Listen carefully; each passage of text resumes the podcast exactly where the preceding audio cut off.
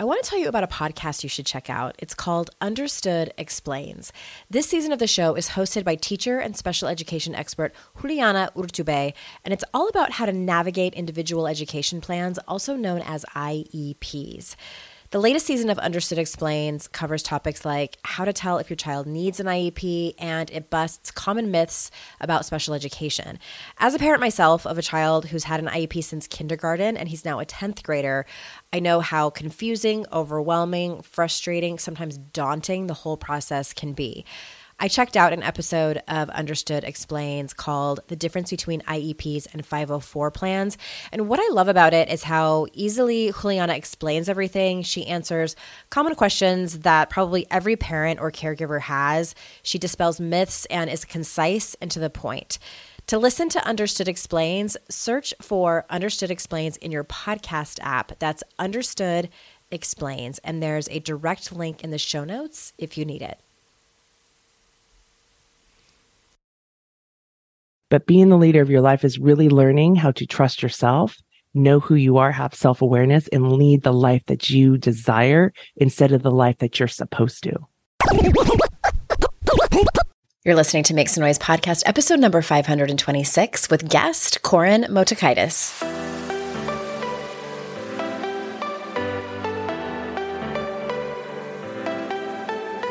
Welcome to Make Some Noise podcast your guide for strategies, tools, and insight to empower yourself. I'm your host, Andrea Owen, global speaker, entrepreneur, life coach since 2007, and author of three books that have been translated into 18 languages and are available in 22 countries. Each week, I'll bring you a guest or a lesson that will help you maximize unshakable confidence, master resilience, and make some noise in your life. You ready? Let's go. Hey everyone, welcome to another episode of the podcast. I am so glad that you're here. Do you know what I missed? Um, the 10 year anniversary of this podcast. I'm so not great at this, you guys. I wish I was better. Uh, birthdays, anniversaries, things like this. My 10 year anniversary of being in business came and went. Now it's the 10 year anniversary of the podcast. It's just not one of my strengths to do a big celebration about it. I actually don't think you really care. I just wanted to, to, tell you we have over 500 episodes, 10 years, over 4 million downloads. It's amazing. So I just want to express my gratitude for those of you who have been with me through the from the beginning. I know that there's some of you listening. You you tell me you join my classes and are my clients and you have forgiven me for the iterations of microphones and been patient with me as I grow as I grow as an interviewer and a podcaster and a not so great tech person. So, thank you from the bottom of my heart. I love doing this. I love having conversations with amazing people and bringing you new information, wisdom, tools, strategies to help you live your most kick ass life. That was the goal from the beginning. And I love to talk. So, it checks off some boxes. Thank you, thank you, thank you from the bottom of my heart. Uh, I just have two quick announcements before we get into the interview. One is that I am filling up my calendar for fall and winter speaking engagements. If you work at a company that has events, if you own a company that has events, if you put on your own events and you need a keynote speaker who is a professional hype girl, I might be your woman and let's chat. Or you can go to andreaowen.com slash speaking, fill out the contact page there. We can get on the phone and see if it's a great fit. The other thing is, is that I have at least one spot for one-on-one clients right now. I don't think I have any more than that. So if you are looking for some guidance, if you are looking for some consulting, maybe some coaching, I also might be your person you can head on over to andreaowen.com slash coaching. You can check it out on my website, the different services that I offer. You can fill out an application and see if we're a good fit. Let's hop on the phone and check it out. All right. We are talking to someone that I have known for forever. And I'm just now having her on the show. Let me tell you a little bit about her for those who might not know her. Koren Motekaitis is a master certified life and leadership coach and host of the popular podcast how she really does it. The place where inspiration and possibility meet. Koren is passionate about helping leaders, executives, and entrepreneurs create the life they truly desire. increased confidence, loving and connected relationships, meaningful work, financial freedom, fully enjoying this one precious life we all get to live now. When you partner with Koren, you've joined the intersection where inspiration and possibility meet, so you can create the life you desire by being the leader of your life. So without further ado, here is Koren. Koren, thank you so much for being here. Andrea, thank you for having me. This has been a long time coming. well, and you and I were chatting, and I want to tell the audience that you have had your podcast since 2006. Yes. Which yes. might be older than some of the people listening to the show. oh my goodness. Maybe not. But I'm sure some people have like, you know, bras that are that are a little bit even younger than that, older than that. But I'm excited to have you on because I followed your work for forever. Again, you were one of the very first podcasters out there back before people really didn't even know what that was. You have been doing this for 16 years and you've talked to people i mean brene brown before before oprah did before everybody knew who she was byron katie um, kristin neff. With all of the people that you have talked to over the years do you find like some key themes that people sort of come back to in terms of sort of the quintessential question of like how to live your best life? Or is it sort of all over the place you know, when I started the show in 2006, the the the push for me to start it was I was feeling. I was a mom of four kids. Oh wow! It, I had two bonus kids and two kids that I had birthed. I've been raising kids at that point since like 1993, 1994. So it wasn't like my first time at the rodeo, mm-hmm. but I was struggling. I was on faculty at a community college. I was a head coach of three sports. It was like, I mean, how she really does it is like I was trying to figure out how to do it because I felt like I was failing and everything was falling apart. Yeah. And so I was looking for, I, I needed a show and I asked somebody to, uh, the station director actually to create the show. And she said, why not you? And I'm like, why would I do it? I'm the one that's all screwed up. There was this hunger and desire of bringing on these experts who would then like kind of like show me the light. And I just thought they were this, it was kind of like chariots of fire. It was like you were the God given chosen one. Right. Mm-hmm. And and that's what I thought life was like. And what I realized is it's all learnable.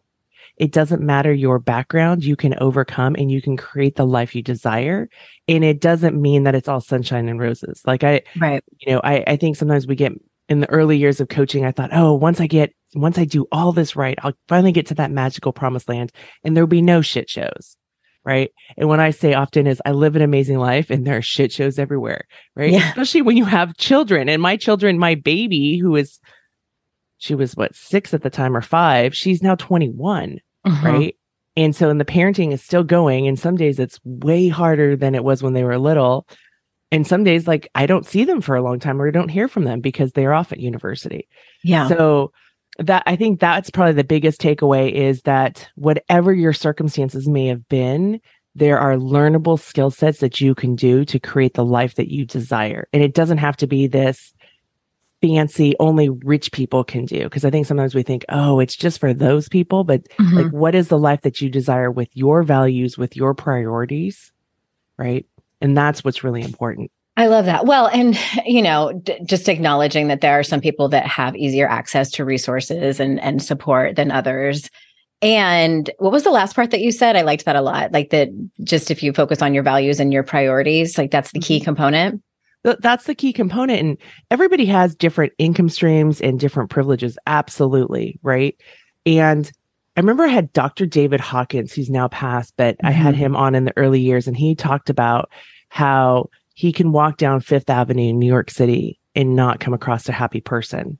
And he has walked through some really desolate places in Africa where there are people that have genuine happiness. And there are tremendous hardships that people are going to. I'm not trying to discount any of that, right? But sometimes I think we think it needs to be some magical thing. Like we need to be, you know, we need to win the lotto. That's kind of right. like the recent, like mm-hmm. what three months, mm-hmm. right? With because the billion dollar lotto or whatever. If I just win this lotto, I'll be happy. But we also know that the statistics show that a lot of lotto winners tend to lose all their money right. in a certain amount of Make years. poor choices. Mm-hmm. Yeah. That's interesting. I'm curious what, because I know that one of the themes is around meaningful work. And is that, I, I, think about people who might be in jobs where, you know, they, they call it like the golden handcuffs, where they, they feel like they're getting paid really well, but they, they really don't like it. So do you think that, that meaningful work is possible for, for people? Absolutely. So I feel like I came up with that golden handcuffs a long time ago um, because that I had that job right? Okay. I had this, I was a community college professor. I was tenured for somebody who grew up poor like me to have something that I knew was, I was safe, right? I was tenured at 29. So wow. I knew, yes, I knew that I climbed a, a ladder quickly and very high. I knew I was safe. I knew what my pension was going to be. I had it all figured out. Nice. Except that wasn't the job that I wanted. And I didn't have the skills of how to maneuver through the politics. Like I was really young and naive and I didn't have those skills. So had I had the tools that I had now? So it was the golden handcuff. I was like, this is the job that everybody wants. There's like 37 of them in the state of California, right? And they only come open every 30 years. So there's a lot of fear and scarcity around this. Mm-hmm. And, but the reality was that was never my dream. That was what I settled for. And I'm also not a life coach or a leadership coach who thinks like everybody should be a life coach, right? So I work with a lot of clients across all industries and on different continents about what is their why and how do they create the meaningful work in that situation that they want to be in, right? And and mm-hmm. and so those are some of the missing skill sets that I had. And the other honest truth is I didn't really want that. I never wanted that job. I had applied thinking it'd be a great interview experience. Right. Like no. I thought, wow, this will be great. I'll interview. And then I got the job. And I mean, it was a part time job at first. Uh-huh. And then within two years, they made a full time position. I finished grad school and I got the job. I mean, it was like getting things that you didn't really want, nor did you plan for. But there was there was something I really did want that security, that financial security. That was really important. Especially, I think when you can see your entire future laid out before you and it's pretty safe. You know, like you said, you you knew what the trajectory looked like. You knew what the pension was going to be like when you retired. I we all want that crystal ball. Like mm-hmm. we all want that psychic reading to tell us, like, okay, here's here here's how it's going to work out. So it's completely understandable that you that you kept saying yes. What do you what does it mean? Because you you talk about being the leader of your own life. What is what does that mean? So being of the leader of your own life is about you living your life on your terms, right? And it's about you being who you are meant to be. And we get so much cultural program about who we're supposed to be. So like mm-hmm. when that job came open or, you know, I, I found that job and I interviewed and I don't know if I told anybody except for like the two that I needed letters of rec for. But when the full-time job opened, people were like, how could you not apply? How could you not want it? Yeah. There wasn't, what do you want, Koren? Like there, I wasn't a part of the equation. I wasn't the leader. I was doing what was socially conditioned. Of course you would want it. Even when I left, my mom said to me, but what about your pension? You yeah. know, there was all this fear of like, you, this is how you need to be. So being the leader of your life is you leading the life that you want. Again, going back to your values, your priorities and your constraints, right? Cause we all have our own constraints, our own obstacles. So it's not this, um, you know, I'm not a big fan. In 2009, you may remember like there was all this stuff about leap and the net will appear. Like I, I'm, I'm not, I'm really risk adverse. I'm risk adverse. And I used to be the queen of certainty, right? But I've learned how to let go of that and figure things out. But being the leader of your life is really learning how to trust yourself, know who you are, have self awareness and lead the life that you desire instead of the life that you're supposed to. Can you give an example? I think that when people hear us talk about that and by us i mean like life coaches mm-hmm. people who who work in this industry when they hear terms like you know live your life according to your values um, move away from social conditioning that told us like what you should have done and i know that a lot of times people who hire life coaches end up like wanting to become a life coach and we don't recommend that for everyone it's definitely not for everyone but can you give an example of, of maybe like a former client that that did that that that uh, similar maybe a similar example to your own where they figured out that they were not living their life according to their own values and they they walked away with it and changed their life So I'll talk about it because I think we want those big, sexy career shifts, right? Like, so Yeah. I had this one, and again, I I don't think I've never been a coach that thought that people need to go into being a life coach, right? Like, how can you figure out where that Venn diagram of what it is that you desire? I've always been a coach, right? Mhm. Before being a life coach, I was a swim coach. The thing I loved was when my my uh not my clients, but my athletes came into my office and there were shit shows. That's the stuff I love. The Yeah. the training, the VO2 max, the threshold, all of that stuff. Like, oh, I didn't really care about that, you know. But the them coming in and then them overcoming and being able to believe in themselves, I really love that. An example I can give you about that's you know in the during the holidays, there's a lot of cultural expectations about what what everybody's supposed to do. Yeah. And so being a leader of your life is getting clear about like what do you want to do versus okay, what may my my, my parents want to do, my aging parents want, what may my in-laws want, right? What may my children want to do? And a lot of times, especially women, get through the holidays and they're exasperated, exhausted, and really angry. Right. And so being a leader of their life is going, okay, what do I have capacity for? What what part, what do I want from this holiday experience? And then they're not the only one because then it's their spouse, their partner, Mhm. it's their kids, and then it's their family members. But then how do you make that work? So that would be an example.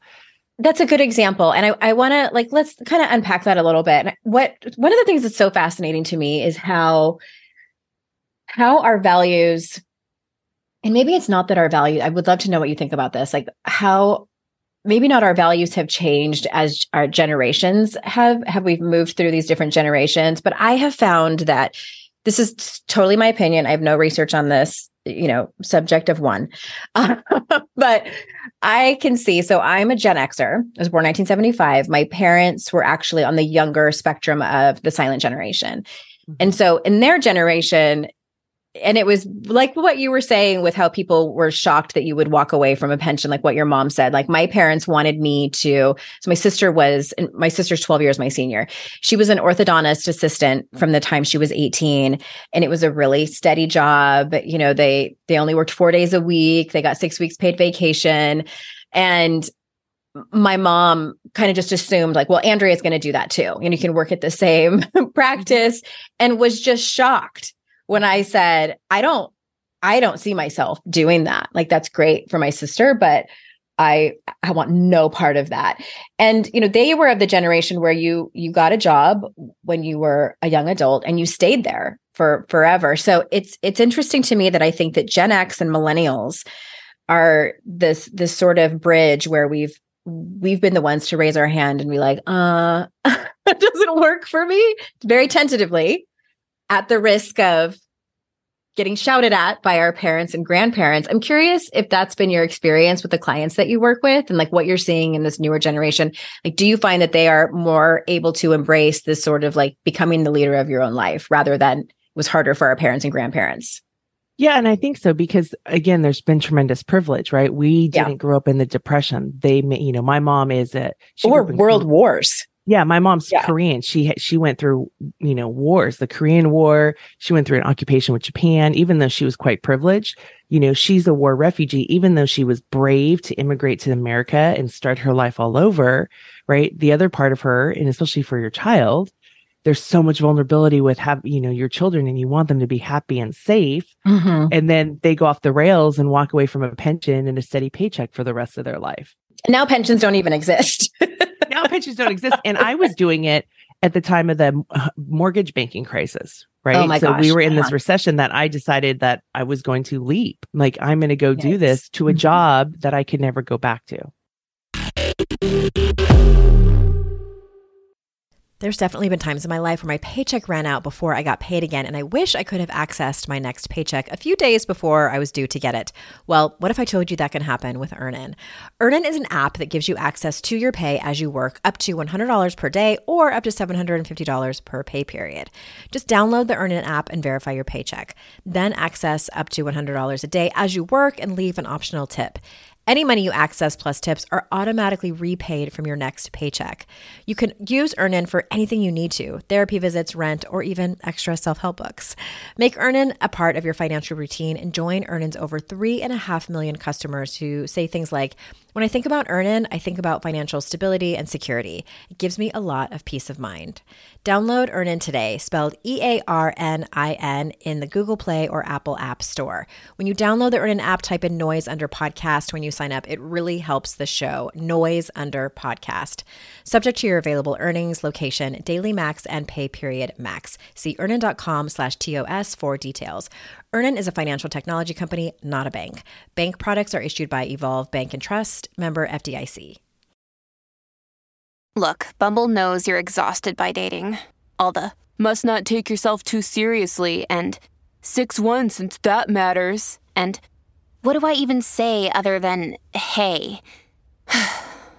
well, that's why they're introducing an all new Bumble with exciting features to make compatibility easier, starting the chat better, and dating safer. They've changed, so you don't have to. Download the new Bumble now.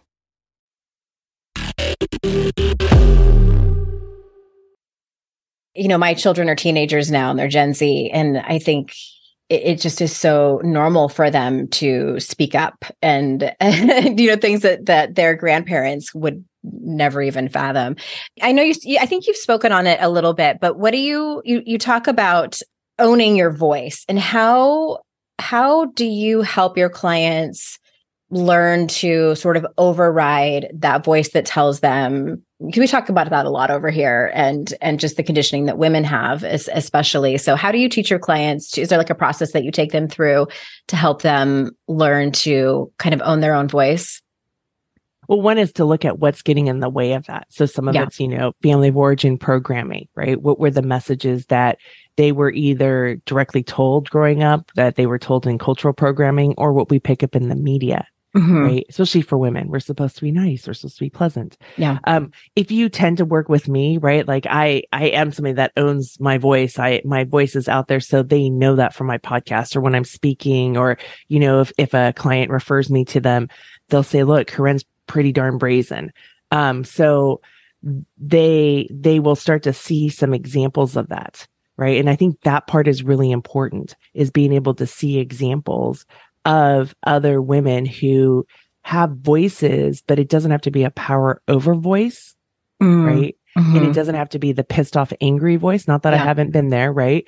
Sure. But that how you can own your voice and say, Hey, this is what I want. You know, yes, this, I understand this is what you need and this is what I need. How often do women go silent when a spouse says, this is what I need? And the wife goes, Oh, okay, I guess I'm not going to put this forward because yeah. they would be uncomfortable. Right. I hear that so much and I see that so much in my clients. And it's almost as if, and I just want to acknowledge this for people that listening that might feel like they are physically unable to speak the words of either disagreeing with someone or pushing back on a partner who says, I want it done this way. And I think there's, you know, really uh, so much to be said for healing that that throat chakra if you want to you know use that kind of language or or just like you were saying like your family of origin just really where did it come from? And i think that can be so helpful. And and also there's there's so many great books out there and articles and resources about exactly the words to say because i think that sometimes is people are like i i can't a it's so scary to even do but then when i sort of like muster up the courage to do it i don't even know what the string of words are supposed to sound like, you know, because they've maybe never had the example. So I just, there's, you know, definitely books on boundary setting, et cetera, et cetera. I love talking too about how women, because I think women of a certain age struggle with their friendships with other women. Do you have um, any kind of uh, life lessons or wisdom that you can talk to us about about getting the kind and maybe it's not just from women but just getting the kind of support that that women need in in their life.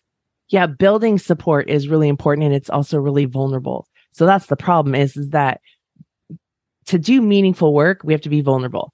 To have meaningful connections and relationships we have to be vulnerable. Vulnerability is not psychologically safe. Right. And and then the last 3 years have taken a toll on a lot of us especially women right? So and then we're you're saying well Koren you, to to have really great friends like to be vulnerable. I have to be psychologically unsafe. Like screw it. I'm just going to stay at home and hide away. Except there's this longing for connection right? So sometimes it's it's when you talk about scripts and thank you for sharing that that i used to think that was cheating and that was like wrong. And i'm like no this is a great way. It's like paint by numbers. Just it helps you get started and you start to figure out does this land for you? Does it not right? The same thing about creating relationships and about creating support. It's about being brave enough to reach out to somebody and say, Hey, do you want to go on a cup of coffee without having it be this like, Oh, we're going to now be the sex in the city foursome and we have brunch every Sunday friends. afternoon. Yeah. yes. Right. But taking the small steps to do that and to, and to get clear. And, but before you can even do that, because it does take courage, you have to fuel yourself. Right. Like I was just reading yesterday, the New Zealand prime minister, she's not going to re- run for reelection and she says to be able to lead, you have to have a full tank I don't have a full tank. And think about how many of us women don't have a full tank right now. And if we want support, well, you have to fill yourself up. Maybe you can't get a full tank, but how can you take care of yourself? Maybe it's talk to yourself kindly.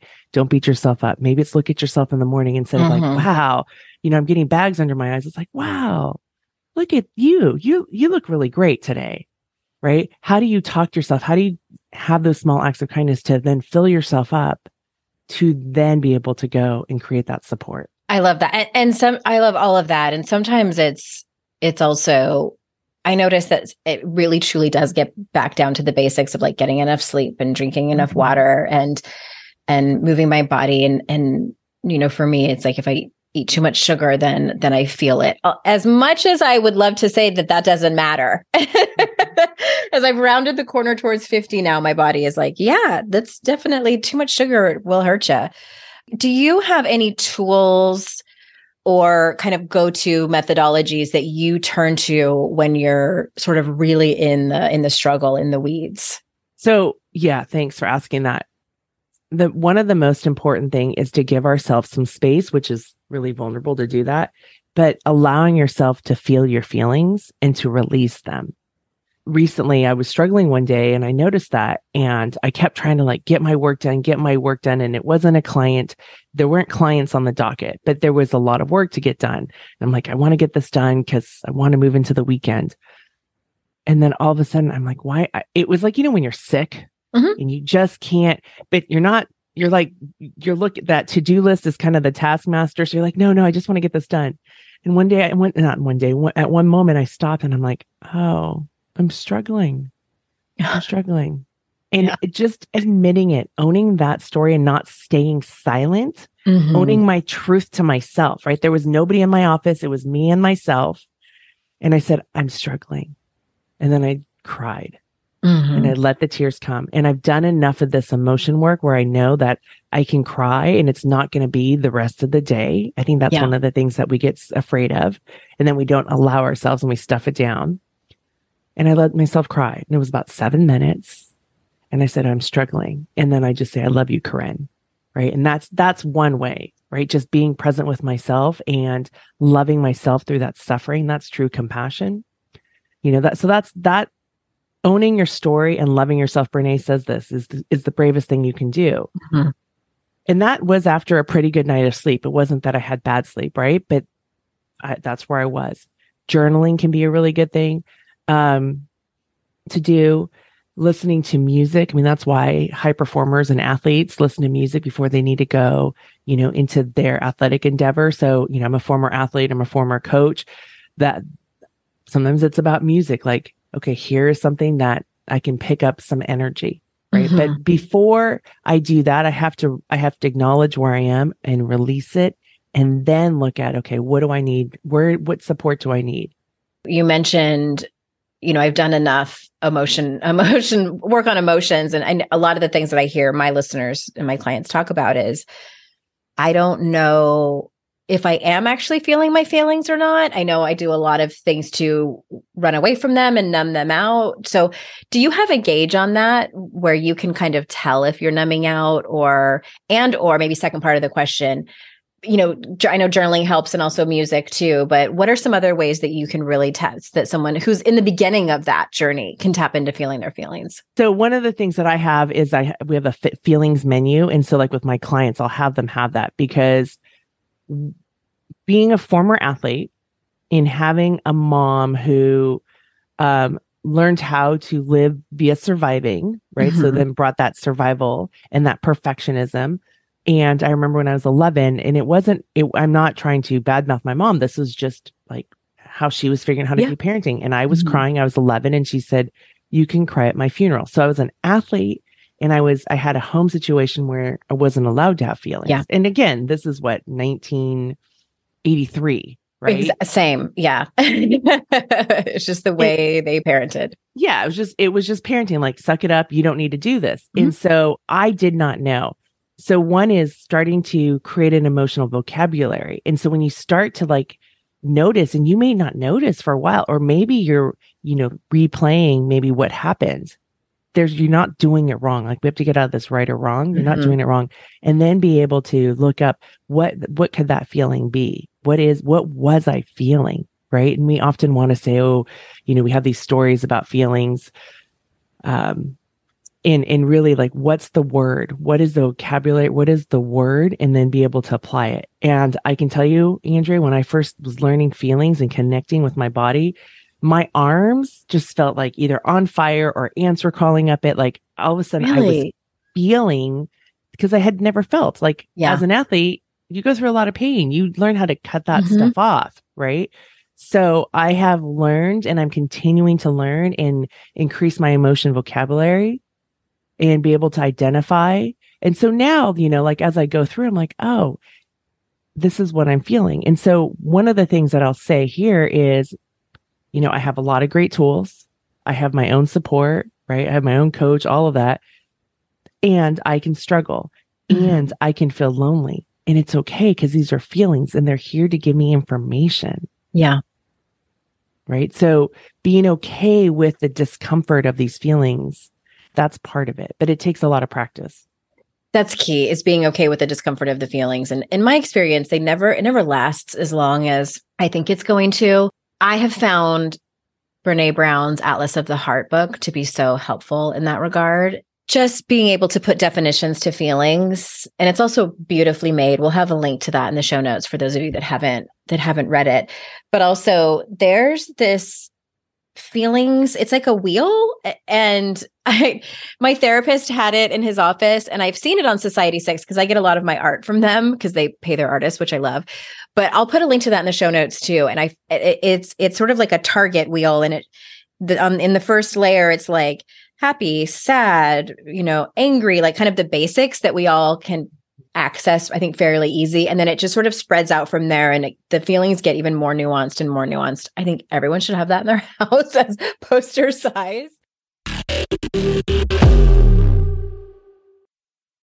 Well hey there busy mama. Are you looking for ways to make your life easier your home less chaotic and at the same time add more joy to your life? My name is Deanna Yates, and I'm the host of Wanna Be Clutter Free a podcast all about letting go of the stuff we don't need in our lives so that we can focus on what truly matters. Don't worry, I'm not going to tell you to throw it all away or make you feel guilty about keeping something you love, no matter how many other people don't quite understand it. But I will give you practical and, more importantly, actionable advice so that you can make progress right away. And you won't just hear it from me, there are amazing guests too. It's like having your bestie in your pocket telling you it's okay to let go of the things that are not serving you and your family in a totally non judgmental way. So join me over on the podcast where we can work on progress over perfection for those of us that want to be clutter free. If you like this show, there's a decent chance you'll also enjoy the Shameless Mom Academy. Hi, I'm Sarah Dean, the founder and host of the Shameless Mom Academy. The Shameless Mom Academy is a podcast for moms that centers moms more than it centers your kids. I'm not going to teach you how to make baby food or how to make your three year old or 13 year old stop having tantrums. Instead, I'm going to bring you back to yourself. For the last 20 years, I've been helping moms through growth and transformation. Inside the Shameless Mom Academy, I help you identify who you are and who you are becoming. Look, motherhood is hard. It brought me to my knees many times and sometimes still does. Returning to who I am and who I am becoming allows me to decide how to show up in all those sticky motherhood moments, but also in all my other relationships and in all the ways I show up in my various communities. So come check out the Shameless Mom Academy wherever you listen to podcasts. I'm willing to bet you'll leave feeling a little inspired and maybe even completely fired up. And you'll probably laugh a few times because I promise we never take ourselves too seriously over here. With 700 episodes to choose from, you're likely going to find something that sparks and speaks to you inside the Shameless Mom Academy.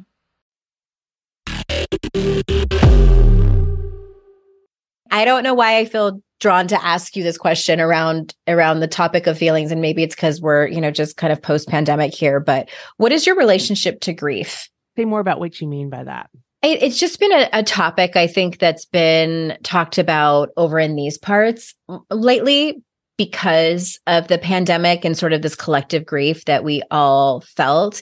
And I, I think that for so many of us, we reserve the word grief and maybe grieving as a verb to only mean that it's the death of something, whether it's something literal or the death of a marriage or a relationship or, or something like that. And I have found that grief is much more nuanced and that we can grieve, you know, the loss of our life before the pandemic, even though so many people complain about that life. You know, there are people out there who are like, no, I would really love to have that back. And parents becoming empty nesters. I know I have people listening who who um who are grieving that or you know people who struggle with infertility the depth of their grief is um i think something that doesn't get talked about enough. So just all of that. You know that that's interesting because i've thought a lot about um the last few years have been hard. They've been mm-hmm. I mean, they've been really really hard. And um things i've shared just on my podcast was there were been times that i felt like mm, i felt like and it wasn't a feeling but what i the metaphor I used was my life was on fire mm-hmm. all around me. I mean, we made it through, but holy moly. The aftermath. You know, mm-hmm. the, it, people were interesting. There's been just a lot of hard stuff. Um, leading at this time period has been really interesting. Being a woman leader has been really, really challenging. Um, so I thought a lot about trauma, but when you talk about grief in that sense, my relationship, I give space to that suffering. Mm-hmm. Right. Like I allow it. And there's a difference. Like I used to say, like, um, a good friend of mine who's now passed, Lori Foley, would say, uh, you know, we don't want to pitch a tent and build a campfire. Right. And, um, and then, and so it's not a, just about like this verbal vomit where you're just like saying the same thing over and over. And I was, especially when I was at my old job, I would just sit there and complain over and over. I didn't see a way out. I would just talk about the toxicity of it, right? Over and over and over. But I wasn't really engaged. It was kind of like inner Instagram scrolling, like you're just going through, but nothing's really attaching. What is that? I think that's what people refer to when they say mental masturbation. Yes. Yes. Yes. Thank you. I forgot about that term.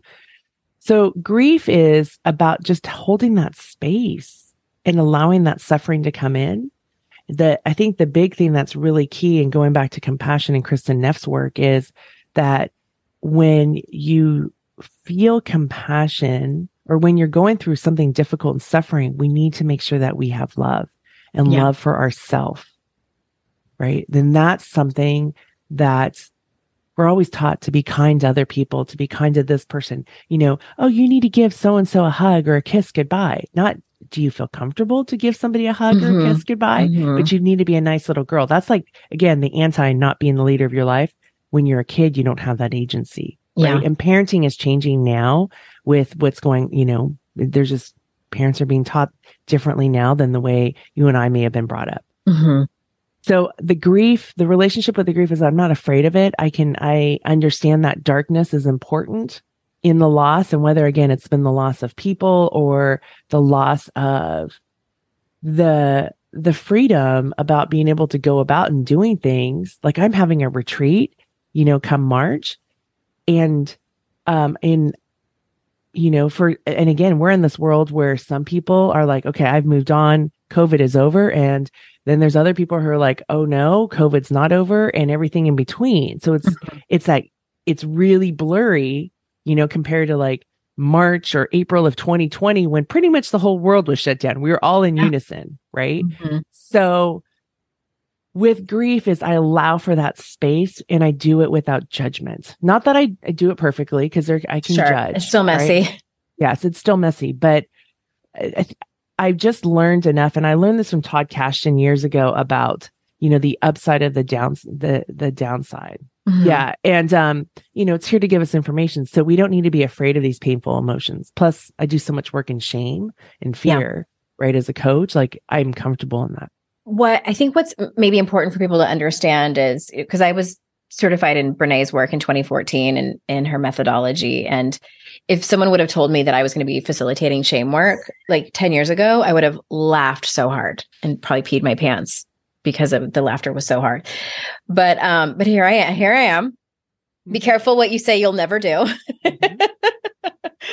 and I tell people because they people will say like you make it look so easy or i'm sure it's easy for you at this point. point and i i say it's it's not like i still am deeply uncomfortable with shame i still feel the same impact of shame as i did before i became um facil- you know a facilitator of the work of shame resilience but the difference now is that when it happens i fairly quickly understand that it will be over and maybe it's not a conscious thought that happens, but I'm like, okay, I will survive, as the great Gloria Gaynor tells us. And the gap between um, kind of moving through it is a lot shorter than it used to be. So. I mm-hmm. used to stay in shame for so long and then participate in behaviors like you know like perfectionism and people pleasing or resentment and or fighting shame with shame and firing back at people which always felt like shit. But now it now that I know that it's happening and I'm able to recognize it, it's it's not invisible to me anymore in the room. It's like, oh there it is, it's right in front of my face. That's the difference. Do you find that it's the same? To to your point about never because I'm a Brene Brown facilitator as well. My growing up, I would hear shame on you. So the Yeah. last word in my vocabulary was shame. I ran the hell away from that. Right, Sure. Like, wanted nothing to do with it. So the fact that this is like the body of my work that I do with people, because it's a huge obstacle. It's Yeah. what gets in the way of us being the leaders of our life. It's mm-hmm. shame. It's mm-hmm. I'm not good enough. Who do I think I am? Or I'm too much yeah. right? If I speak this, people are going to judge me. Yes, I can move through things quicker. I have a I had a client who she went, you know, we went through job transitions and um but she was divorced and um and she was already divorced when she came to me but after doing some work on jobs and her own body and just her own well-being she was like i'm ready to go buy my house buy my you know after this divorce and her husband her ex-husband had always done all the financials. Oh no. right? And so she went and we i coached her through you know going to finding a home and um with a realtor who at that time was very good about like scarcity. There's not enough. There's not enough which is shame. Right? And i'm like look you only need one house. You don't need a 100 Mhm. and it's about finding the the one house. You have a place to live so you have time no matter Yeah. what the market is so she found a house and i remember then going through the whole mortgage and all of that and the banking and getting the paperwork and she totally qualified and had the resources she went into a shame storm because the story was who am i to be doing this this is what Oh, okay. husband did I thought you were going to say her husband like drained everything and had them in massive. no no but he which he does the one- happen. he was the one that controlled it and she didn't have a voice in their money Gotcha. right because he was the one that was going to have the voice and this is what Which is also do. common. yes and that's another way we don't own our voice right Mhm. and so um she had shame and, sh- and then i remember the next day i was coaching her she's like Koren i had shame because of all of this it lasted only three hours in the past something like this would have lasted three months Yeah. that is shame resilience right because brene has always said look it's not about not feeling shame Mhm. It's about you're going to feel it but then you can when you can identify you can move through it Yeah. right i mean and you think about covid going back to like that shelter in place there was a period of time like we didn't know what we could do right Right. and so we were all staying at home and that's like okay we're going to hide away now we know how to navigate i remember at first going out and about and going okay i have to have a mask and all of this right there was a lot Mhm. but now we all have our systems in place of how we do stuff. Some people are like, okay, it's over. Some people go, I'm going to wear a mask on a plane, Mhm. you know, or we are aware enough to you know, look to see like what are the rules if we're traveling to other countries because now that's opened up. Right. Right. So now that we know that that's an obstacle, we can be aware of it and then figure out, okay, how do we get through that? Mm-hmm. And I mm-hmm. think that's the beauty of understanding shame is not that it's bad. It just, we understand it. We're feeling this. The world is constantly telling us we're not enough, right? It's in all the marketing, you know, all the television ads, all the television shows. So we're constantly inundated with it. And to know like, okay, this is actually the good news is it means I'm not a psychopath, right? Or a sociopath. Like that's the best news. Like if you can feel shame, that's a good thing, right? You yeah. you have some emotion. Clear indicator. yes. So there's good news on it. There is an upside to that. There is good news. Um, I love this conversation so much. I do. I know we touched on so many things. We bounced around, but it's been also wise and helpful. And so, is there anything that before we close out that you want to circle back to or that you feel like you just don't want to exit without making sure that you said or are you complete um, yeah, I want to circle back to the Atlas book because I love that. It's a beautiful book. It took me six months to actually write in it. And Brene is very adamant that we do write in these things, right? Mm-hmm. Um, it's a beautiful book. I, the way I have to frame that book, because it's hard. And I've had clients go, Koren, and I've um, done some work with some of my clients with that. I reframe it as it's like an encyclopedia. Yeah right? Because you want to go back to it. It's a reference that you go back to. If you think you're going to sit down and grasp all that, it is way It's not easy reading. No, it is hard, and it's better mm-hmm. to go in bite size. Mm-hmm. Um, you know, I'm doing some work with clients right now on on the meaningful connection bit, and that's just that. That's the addendum part of that book. So take that in small nuggets, go back to it, circle back to it. And then the other is Marc Brackett has a great book on emotions. It's permission to feel and mm-hmm. he has mm-hmm. this whole ruler method. He was on my show. I'll I'll link to him in the show notes. Yeah, so th- there's ways to learn about emotions. None of us were taught it. You know, hopefully this younger generation that's in schools now, you know, mm-hmm. Marc's really adamant about getting into the schools, the curriculum, yeah. learning more than just the 3 to 5 basic emotions, but it's a learnable thing. Just because mm-hmm. we didn't learn it doesn't mean we can't at any age. I have clients even in their 70s learning this. Yeah, I wholeheartedly agree with that. Thanks for circling back to that. And where do you want people to go to to find more of your work and all of your offerings? So I know that we have your website will be linked in the show notes, but where else? The website's the best or Instagram we post some stuff. I yeah, I'm not so active on Instagram, but there's stuff on the Instagram and the website. And then we have a Sunday newsletter and then podcast stuff. So they can, oh, they can go to the pod. They should go to my podcast. I was going to say, and they have a lot of catching up to do. They have 15 years of catching up or more than that. a little bit of a backlog there's a lot of there's a lot of information. You can find a lot of stuff. So we will be busy for a while. Well, thank you so much. And listeners, thank you so much for your time. I know how valuable it is. And I'm I'm grateful that you choose to spend it with me and my guests. And remember, it's our life's journey to make ourselves better humans and our life's responsibility to make the world a better place. Bye for now. Hey everyone, thanks again for listening. I would be so incredibly grateful if you haven't done so already, if you could leave a review of this podcast on Apple Podcasts. Super easy if you already listen to your shows over there. Um, but if you don't, or maybe you have the app on your phone, but you listen to the show on a different app, if you could leave a review for this show, it matters so much.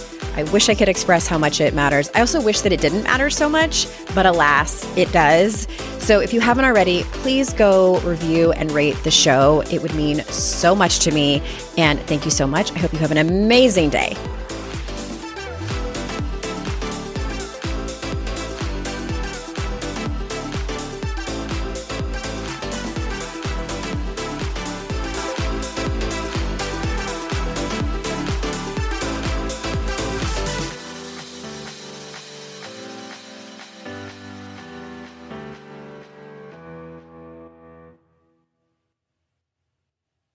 It comes to raising kids, there's so much to consider. Things like what do we feed them? When do we feed them? How do they sleep? What does it look like to raise kind kids? How does their nervous system work? How do I keep myself calm? What are my triggers? There's so much that comes into play, and we are distilling all of that information for you at Voices of Your Village podcast, where we bring experts in the field of early childhood and education and psychology and across the board so that you don't have to comb the internet for information. You get to show up and hang out and have shame free, judgment free conversations and insights into what it looks like to raise kind, empathetic, emotionally intelligent humans. I'm Alyssa Blask Campbell. I have a master's degree in early childhood education. I'm a mom of two, and I am walking this journey right alongside you doing this work. Come hang out with me at Voices of Your Village, and we can dive into real conversations with actionable tips.